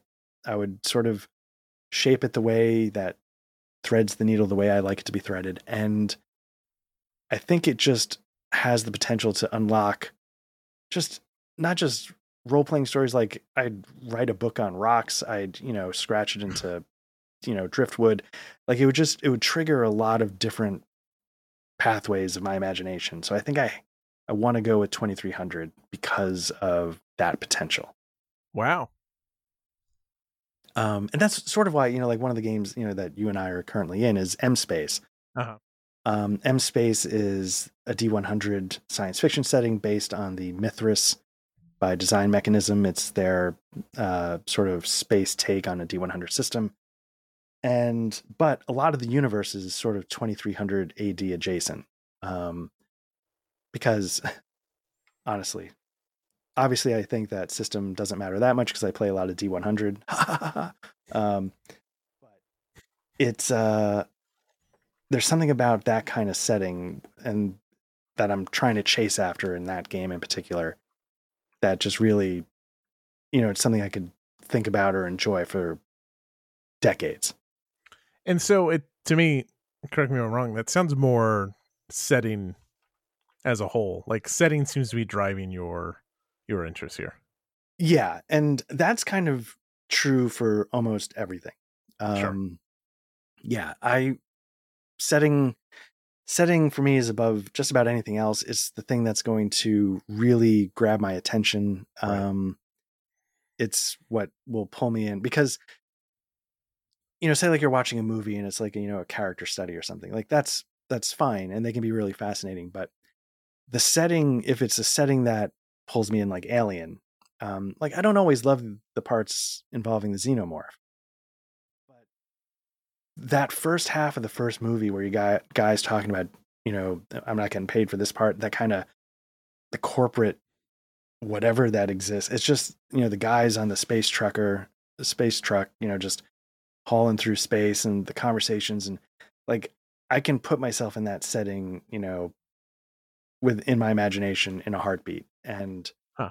whether it has xenomorphs or doesn't have xenomorphs, it doesn't matter. The setting, you know, if it has xenomorphs, I'm gonna, you know, die by the end of the movie. I'm not the one that's gonna, you know, get into my spacesuit, my underwear. So um I'm the one that's gonna like walk backwards down a, a hallway until I get ripped in half. right, right. So um yeah, but the settings, yeah, they can really get their hooks in me. And then I, I just start thinking of all these different things, like, you know, all these, I don't know what, um, but it starts spinning off in ways. And that's what keeps me completely hooked. Nice. Anything else that you want to mention about RPGs? I was trying to think like we've had some great um, gaming sessions in the past in RPGs, and we also have some great stuff on the horizon wherever M Space is going. We've also talking about settings. Um, you know, the granddaddy of settings, at least for me right now, is is Degenesis Rebirth. Um, yes. Which which we have kicked off, but it's on hiatus for the baby, of course. Right. Right. Um, I don't know. Is there anything that you the the Dark Souls, uh, the From Software has has thrown me for a loop, and but that's not a bad thing at all. Um, gosh, I could start a side podcast about From Software stuff. Um, yeah, yeah. It, w- w- anything else about RPGs that we haven't touched on? Yeah, so RPGs. I don't know if this is true for you. RPGs are kind of the reason why I don't get more wargaming in. Yeah. By, you know, two hundred to one. Like, it's and and I don't know what to think about it. It's you know, war games. This isn't a like a bad problem to have. I you know, war games were something I started to gravitate towards when I realized I didn't have a role playing game group anymore. And so it was something that was triggering, you know, the same parts of my imagination, but in a more contained way. Um, but the idea of role playing games was always the thing that you know hooked me you know when I, I didn't understand what a role playing game could be until you know you know because I, don't know if this is true for you but you know when i was a kid then you know the kid down the street my best friend his older brother gra- had got a box set of something it was d&d but i don't know which one and the first thing we ended up doing was just drawing you know maps on graph paper that we would get three rooms in and die uh, but then when I moved and I mentioned, you know, there was my brother and this third friend, and we were all very close. You know, playing role playing games with him started to make me understand that the advantage of a role playing is you can kind of do anything. And it's kind of tough to compete with that. Um, you know, it's like, you know, playing like, say, like OCS and you want to take Tunisia, you know, there's a lot of things you can maybe not because I'm a bad OCS player, but like there's a lot of like ways you could, oh you could try this, you could try that, you could or WiF, you know, like World in Flames, you know, like you know, stuck on a desert island, like I want to see what happens if I like push this production of airplane later, or I don't know what. Um, but a role playing game, it's not. I, understand it's not literally this, but on some level, like you know, the GM says, you walk into a room and uh, there's two guys on the other side like literally anything can happen and nobody knows what it is. And I don't know of any other game besides a key party that lets you that lets you experience that. Key parties, anything goes, baby. Um, but like I, I don't I, and I don't know how you compete with that. Um, at least for my particular oddities and preferences.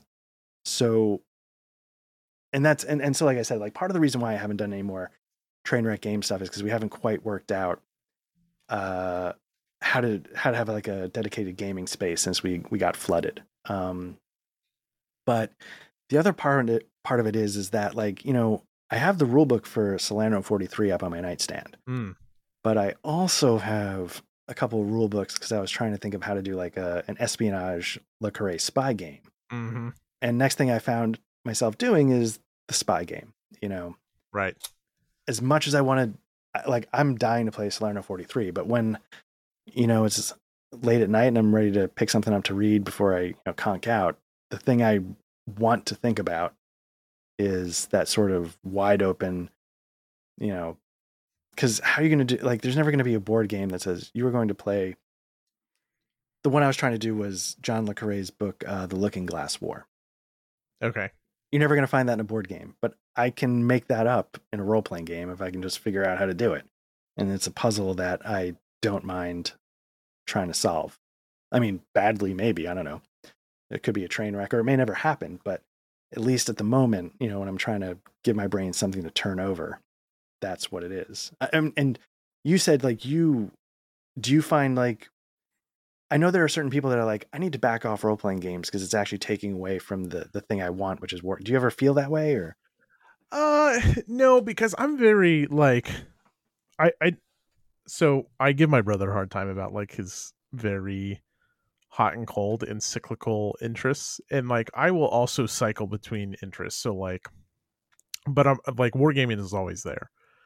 Or gosh look at like bloodborne like i probably picked it up eight months ago as well and dabbled around for a little bit and now back into it so they'll bounce around. I do find like it it is so much um it is so much more time consuming depending on i guess i should say depending on the games like if i'm playing red flag over paris yeah that just takes like an hour to play 30 minutes to play whatever that's no big deal. If you know i'm doing line of battle or front towards enemy and trying to play as much of that as i can then yeah.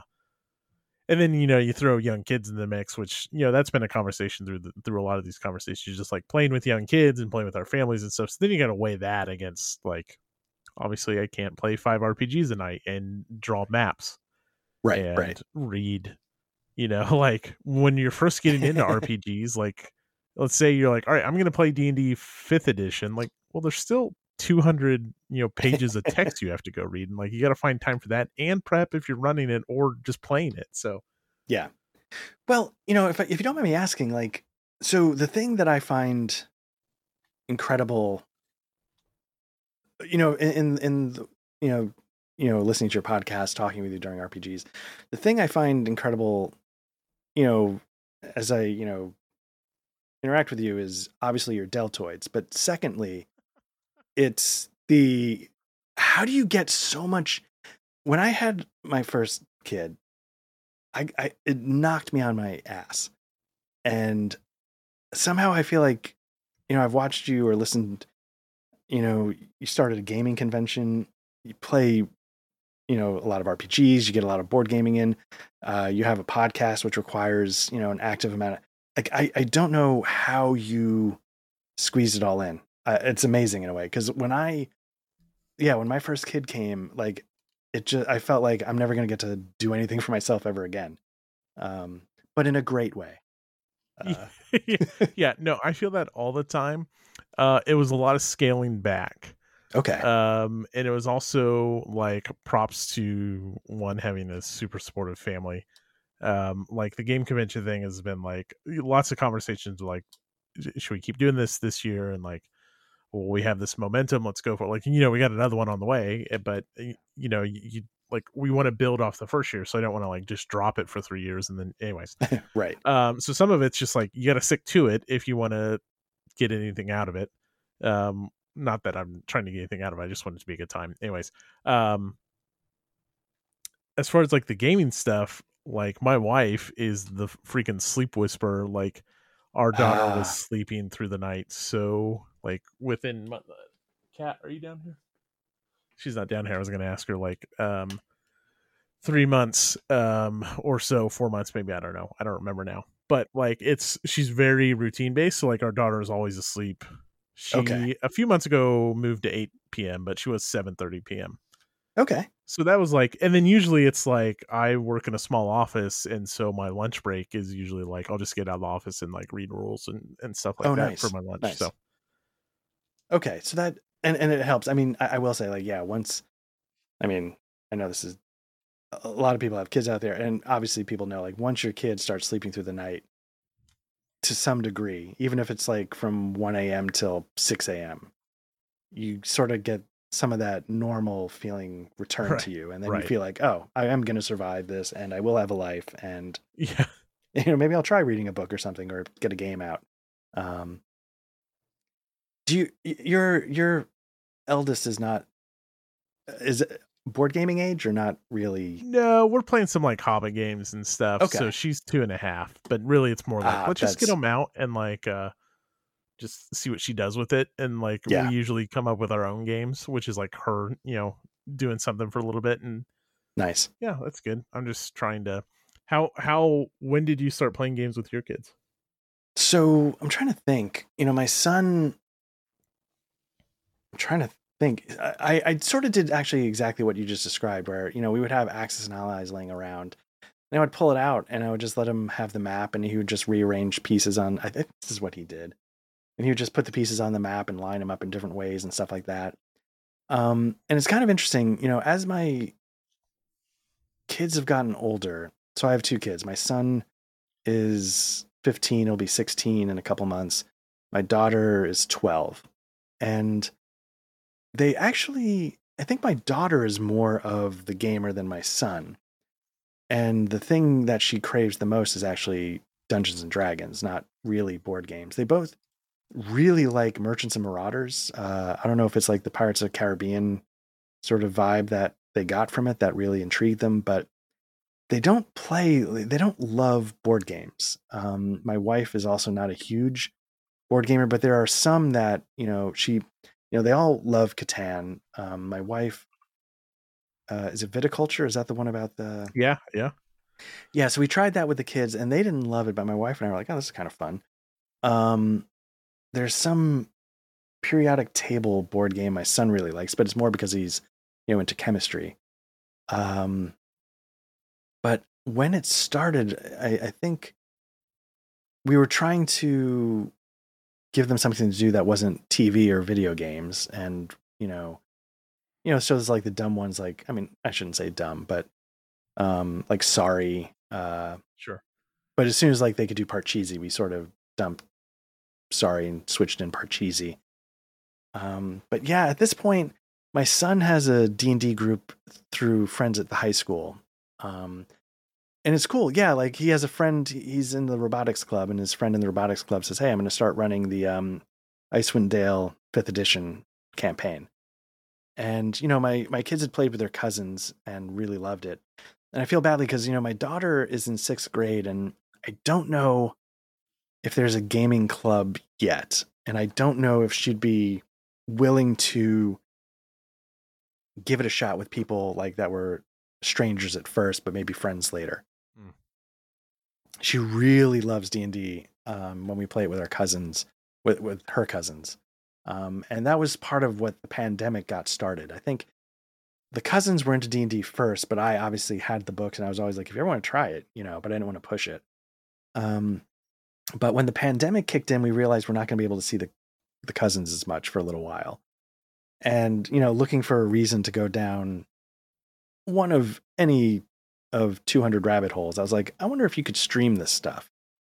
And so I started figuring out a way to, yeah, like stream D&D so that they could see it in, you know, in where they live and my kids could be around the table. And uh and my daughters instantly sort of fell in love with it. And I feel badly because, you know, as things have started to return a little bit to normal and we've gotten a lot more busy and like you know the cousins now aren't locked in their house every weekend it's sort of fallen off a little bit so we haven't been able to keep it up so much Yeah, you know, Um, it's I've wondered if you know you ask like, how do you do all this stuff? And one, I I don't think it's that much stuff, but two, I do think it's like, oh shit, like once tumbling or ballet or some shit like starts actually met like right now, you know, there's only you know she doesn't do much. You know she's in Right. bed by seven thirty. she's two and a half. Don't like, eat the we, light we go socket. play right. Yeah, like I like we go to the park and playground and stuff, but like that's never doing like I'm not scheduling games during that time, and it's like ah shit. Like what's gonna happen when she's like has shit to do? Anyways, right like soccer practice and you got to be out there for two hours yeah i could see that um i mean it's not that I, I did see that yeah uh but I, I will say like i i just um I mean, maybe it's just because I'm intensely lazy, but I, I could not, I could not have had the energy to do all the things. Uh, yeah. Well, Uh, there was also conscious like, all right, something's got to go, and unfortunately, it was RPGs like a lot of RPGs scaling back. One, you got to remember, RPGs to me was you know new to it two years ago, Okay. um, or I guess geez, three years ago by this point, and um. So it's like, oh, I want to sample everything. Like this sounds amazing. This sounds amazing. I want to do Right, this. I want to do this. I want to do this. I want to do this. And then like that was just unsustainable. So I got to ask you, Yeah. how long was it from when you started to get into RPGs until you GM'd the for the players that were in it the the famous Alien campaign? Uh, I started Alien. So, gosh, when was our first Alien game? Because I bought Symbaroum in not Symbaroum. I bought um. Oh, what's that game I dropped from? That's from Free League that you guys play. Forbidden Lands. Is that it? Oh, Forbidden Lands. Yeah, yeah, yeah. yeah. I bought Forbidden Lands in April, and then I did Fear Itself was the first like RPG and thing I did that fall. When did we start? The new year after that. So if I bought it in April of 2019, I think we started in January of Right. 2020 or something like that. So, so the the takeaway I'm getting is it doesn't seem like you were that far into this RPG road when you ran Oh no, not at all. Yeah. Uh, one of the best campaigns I've ever been in. So, oh, well, thank you. And then it wasn't just that. Um, I mean, you know, like uh, it wasn't just that. It's when you described what you were thinking for follow ups, where I was like, "Whoa, this is like a sort of a really interesting." I don't know if you had that from the get go or if that sort of naturally developed as you ran it, but um, what you had in mind for later adventures and seasons or whatever you want to call it, I was like, Yeah. "Yeah, that's a really fascinating progression." that came about 50% like um i don't know i i was like i had a brainstorming session at work one day and then i was like oh this is kind of like uh like i knew by that point where i eventually wanted um alien to end uh or at least season one for Turgenev's justice Right. and then then it stormed into like oh that's kind of a cool place to end and it'll probably end I I had assumed uh, a lot of death is what I assumed. I won't I won't indicate which way it went, but then it's like, well that that would leave things like up in the air. So then like knowing where it's going to end, which was more or less like a place kind of untouched by civilization, basically gave me like a blank canvas. And not that it was like that thoughtful or anything, but it's like, oh, it'd be really cool to like then revisit those same things. Yeah. And so, I don't know. It just kind of brainstorm session popped into my head one day. And so I was, you know, talking earlier about, you know, Alien, all these settings. What was it about?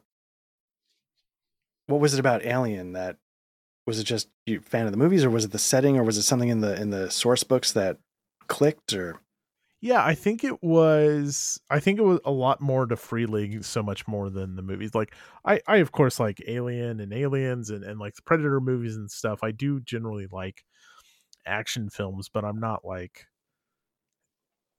that stuff's. You know, you got to remember that stuff predates me by quite a bit.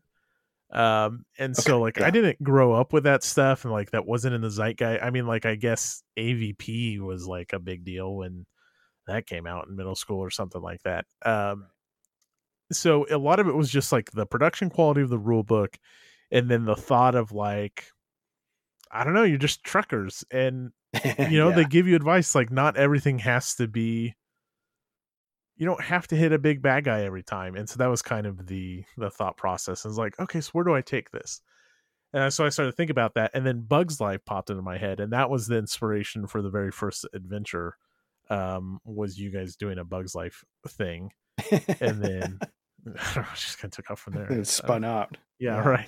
Yeah. Now, are you one of the, if you allow me, are you one of the types of people that are like, I should turn this campaign into a book? Like you, Oh no, some people, okay, you don't have Oh, aspirations. no. so- do- do you? I mean, like I would love to not specifically role playing games, but I I mean, yeah, like I confess I would love to spend my days getting paid to write. That would be the dream. Sure. Yeah. Um yeah, if I could be a novelist, that would be amazing. Yeah, but that's hard. I'm lazy. Yeah. And there's key parties. exactly. All those key parties sucking up our time. I do Exactly. like I do have big goals for everything I get sucked into. Like of course I've thought about Yeah. um war games I could design and then at some point um Scar and Scarf will actually come to fruition and I'll have an RPG. That's the most realistic one, but even even in terms of just like thinking in campaigns, I don't ever really think small like i just throw myself into things it's like bloodborne like you start talking about bloodborne again like we start talking and then like now it's like every nap i'm throwing myself into like a bloodborne like i got last night i was i got home i went in the office to like catch up on some work before the baby comes and then i was like ah, i really need to edit this episode but also i watched this cool video and like forgot about the area in bloodborne that i want to go back to Right, right.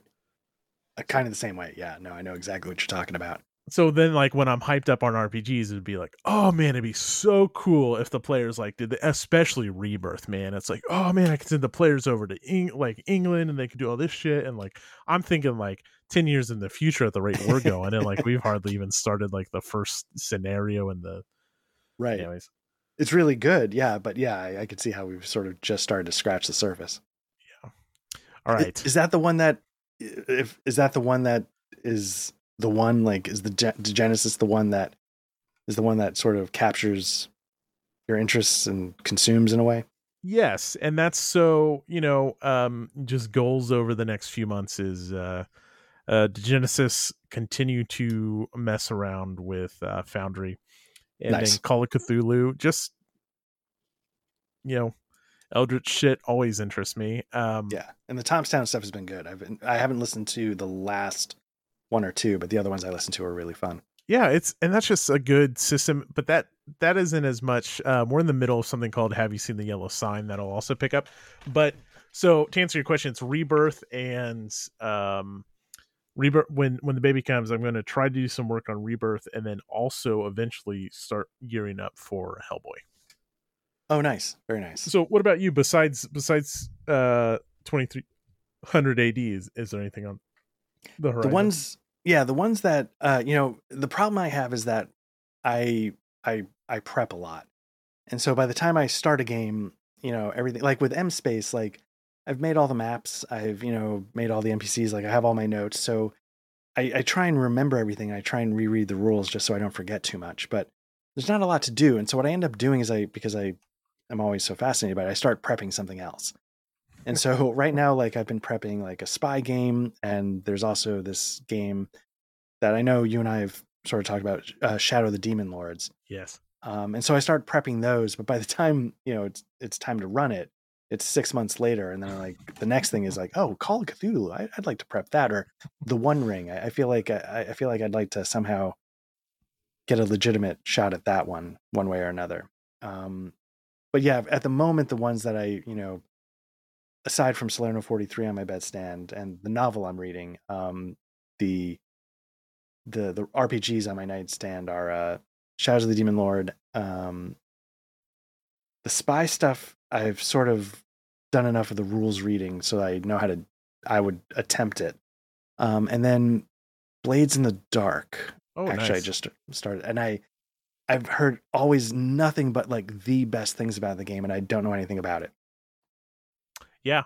Um, I, I do know some about it, uh, but the same, basically the same level as you. I know what it's about. Um, I've heard amazing things, and then uh, I got the vampire one that's kind of based off of it. That sounds really intriguing as well. Oh, which one's that? Uh, I knew you're gonna. I shouldn't have brought it up because I can't think of the name. It's pretty short. Um, it's but it uses a Blades in the Dark system, and you do the Oh, cool. jobs and stuff. But each each session you like equip a new mask, and it kind of like changes how Oh. your character plays each time. And it's Nice. um, yeah, it's it. I would really like to play. There are so a lot of my RPGs were up in the second baby's room, and like obviously that's Right, right, so like I was I was packing stuff up and getting rid of stuff and like putting new shelves, and it's like, oh yeah, I've got this. I should because I went balls deep once. Like I started Hell yeah. RPGs. So Yeah. all right, There's there's only one depth to go to. that's right, that's right. It's the So- balls. I have got to keep this movie. Not that I I think one any of these topics I feel like we could just talk about for. I apologize. Yeah, I'm dragging And- this out. and no you're not dragging this out um but we do have a lightning round to get to and you know what it's just i was this was going to be the debut episode of gossip dads and we're just Mm. going to have to continue to scratch that and leave that hanging for all the listeners but let's do unless there's anything else that you want to like do a final wrap up on uh i'm ready for the hot seat if you are Let's let's let's do the hot seat. Let's let's do the lightning round. All right. Okay, here we go. So yeah, it's yeah, it's just lightning questions. Um, so right. answer and we'll probably get off track and keep this thing going for another three XO hours. XO lightning round. Yeah. but- okay. Uh, favorite shipwreck movie, TV show, or book? Ooh. Um man. Movie, TV show, or book, a shipwreck. Uh God. That's nuts. Um I can tell you it's definitely not Titanic. Um Fair. I can tell you know what? I'll I'll say this. I, I don't know if this is my all-time favorite, but if specifically a shipwreck, I will I will give uh what's the one with Wilson, the volleyball? Oh, Castaway. Yeah, that's not quite a shipwreck, but I give that movie a lot of credit because it's like one guy talking to a volleyball for like an hour and a half. And on paper, like this is stupid and it's solid. And then when the volleyball floats away, a spoiler, like gut wrenching. people are crying over a stupid volleyball.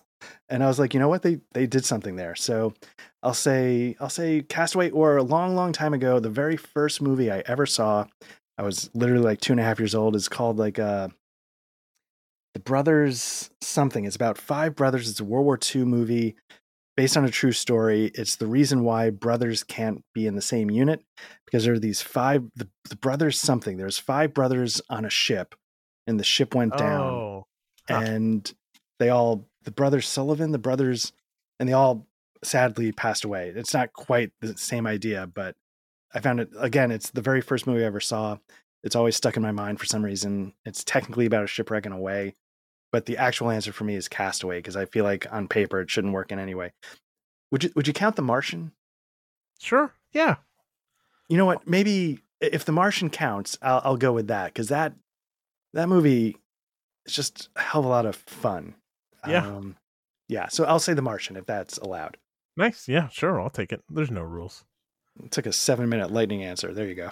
Well, over the last uh, two or three hours, I've painfully glanced over the TV to watch the Canes lose Game Seven. So I'll oh ask no, you, the Rangers. The Rangers are in.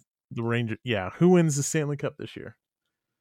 Um, I'm going to say the Rangers. Actually, not 100 percent sure who they're going to play, but being somebody in the tri-state New York, New Jersey area, the Rangers were my first hockey team uh, before the Devils came into existence, and then I had to switch to the Devils because I was here in Jersey. Sure. So I'll go the Rangers. Okay. Uh, Tiki Bar Brewery. Probably. you know what? I'm going to say a tiki bar. Um, I don't know if that's in my head. I'm wearing a dumb shirt. I'm drinking dumb stuff. Uh, I don't know if that's the right thing for a tiki bar, but in my head, I'm just having a lot more fun somehow. I'll take it. Uh, favorite cocktail. It's a gin and tonic. Um, it's it, that counts as a cocktail, right? Just to be Sure, 100% yeah, sure. I'm not a huge drinker, um, but a gin and tonic, I find nothing nothing is easier for me to drink. So it's probably like the worst dangerous gateway, but it's also my favorite. nice. Uh, what's a game you've always wanted to play but haven't? Game I've always wanted to play but haven't would have to be well, the full campaign of WiF, but if it's one I have not touched at all, I would have to say I'm going to pick an OCS title and I will pick um probably Korea. Nice. Uh, last great book you've read?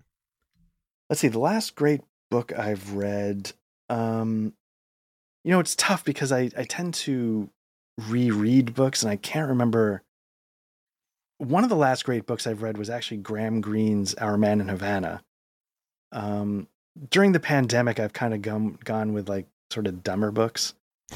Um, okay. if that makes sense, you know, just like turn your brain off kind of stuff. Sure.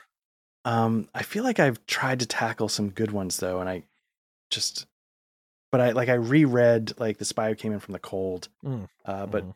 for the first time, probably, you know what? I'll say, um, I think I read, uh, it's by Murakami, one nine eight Q or something Oh like that. yeah, uh-huh. I know what you're talking about. Uh, that might maybe I read that after Our Man in Havana, and I was blown away by it. Nice. So I'll say that one. Uh, favorite fic- fiction book. Uh, The Name of the Rose by Umberto Eco. Favorite nonfiction. Favorite nonfiction is probably that one's a little trickier. You know, I loved the uh, Army at Dawn trilogy. Oh, nice. Um, I don't know. I don't know if that's an answer a lot of people would pick, but there was something, especially. I mean, the first one obviously won, you know, the Pulitzer Prize, so it's not nothing. But um, there was just something very approachable about that book. Uh, there were times where I was like laughing out loud, you know, because I, I think the author really likes Patton, and he's a fun character to, you know, to you know, he makes Patton's a funny guy. Um, so I would say the first one in particular, but that Army of Dawn trilogy I really enjoyed. nice. If you could have one movie on the island, what would you take? Um, one movie. This is a tough choice. My favorite movie is one that a lot of people laugh at me for, but it's The Thin Red Line. Okay. I Huh. love that movie, but I think if I'm going to watch one on repeat, it might be the last uh the last Mission Impossible movie. Whoa. just turn my brain off. Good action, fist fights, helicopters. Yeah, Rebecca Ferguson. Um, Huh. Okay. Is it good? I haven't watched a Um, Mission Impossible in a long time. Uh, Mission Impossible is a really interesting series. The first one is really, if you've seen that one, it's really interesting. It's very different. second one is bad. Okay. Um, the third one, J.J. Abrams tries to get the fun back on track, and I think he mostly succeeds. The fourth one definitely gets the fun back on track. The fifth one is when the guy who wrote The Usual Suspects takes over. Huh. And it turns into some of the best action movies ever made. And they're like cleverly plotted. It's not just explosions, but the stunts and the practical filmmaking are top notch. Um, but yeah, five, six, and I guess seven is coming out. Uh, five and six are phenomenal, and Wow. it's when Christopher McQuarrie takes over. okay. Uh, if you could have one video game on the island, Ooh, one video game is probably going to be, you know, the the the easy answer is Elden Ring because it takes everything about souls and makes it huge, but at the same time, like I specifically went through a playthrough and saw as much as I could. And so I think the game I'm actually going to pick here is Neverwinter Nights, the okay. the first one one the the the adventure itself is solid there's tons of modules but i think i would actually get lost in the um making my own adventures i think that would be the part that takes over and fills the time Nice. Okay. Uh, favorite pinball machine? ooh um i gotta tell you it's been so long since i played a pinball machine that i honestly can't remember the ones i played when i was a kid was there like a, a jurassic park one Sure. Yeah, I guarantee there was. That's the one. I, for some reason, I remember playing the Jurassic Park one and really liking it. Okay. Nice. Probably wasn't one, but I don't know. um, rules light or rules intensive RPG? uh, for me, if you asked me this like a year ago, I probably would have said rules intensive, but I think I'm starting to. And uh, Forbidden Land sort of opened my eyes. Aliens, that system, sort of opened my eyes to what an elegant rules medium can do. Mm-hmm. If that makes sense. Sure. Um, so that's why, like, suddenly I start looking at Shadows of a Demon Lord instead of Fifth Edition. You know, it's there's like an elegance to it that I am starting to appreciate more. Yeah. So I guess elegance implies to some degree rules light. I don't want to go like PBTA or something. That's crazy. But um, Yeah, so maybe a little bit more rules light if it's elegant and packs a lot of punch. Okay, nice. Sci-fi or fantasy? Sci-fi, hands down. Alien or aliens? Alien by a million miles. And this is another, you know, thing that I get ridiculed. I'll take Alien 3 over Aliens. Wow.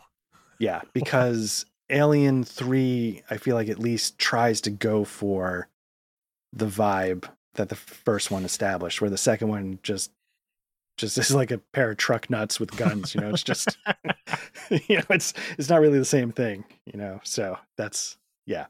It's not the better movie, but it's it's the alien universe as I picture it in the third one, not Fair. the second so much. Fair. D100 or D20? Uh, I prefer D100 um, because on some level they're sort of the same thing. D100 is a little more granular, and the reason why I actually like D100 systems is because I feel like it's just a very instant way for people to understand Mm. their chance of doing something.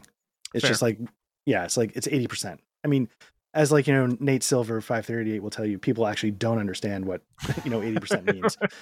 But um, but I think we've internalized it and it just feels like a very natural way to decide something.